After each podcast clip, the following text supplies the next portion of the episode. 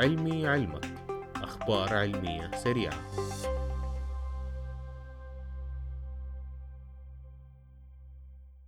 الوجبات السريعة الحلويات الشوكولاتة والبسكوت. كلها أكلات غير صحية وكلنا نعرف إنها راح تغير شكل السامنة. تغيير هالبراميل طبعا مو شيء تاني. لكن هل خطر في بالنا إنها ممكن تعيد برمجة أدمغتنا؟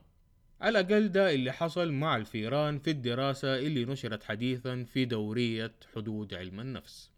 فخلونا نعرف إيش اللي حصل. قام مجموعة من الباحثون بتقسيم فيران لمجموعتين. الأولى سموها كافيتيريا والثانية سموها تشاو.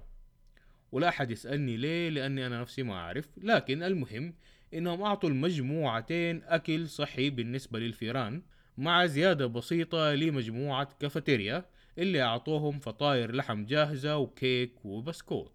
الملاحظة الخطيرة اللي وجدوها إنه مجموعة كافيتيريا زاد وزنهم. أكيد راح يزيد وزنهم لكن ما كانت هي دي الملاحظة الخطيرة.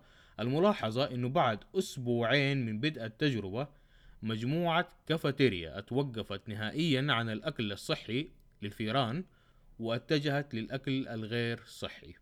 ويعتقد الباحثون أن الأكل الغير صحي أتسبب في تغيير دائم في الجزء المخصص للمكافأة في الدماغ وهو الجزء المسؤول عن اتخاذ القرار.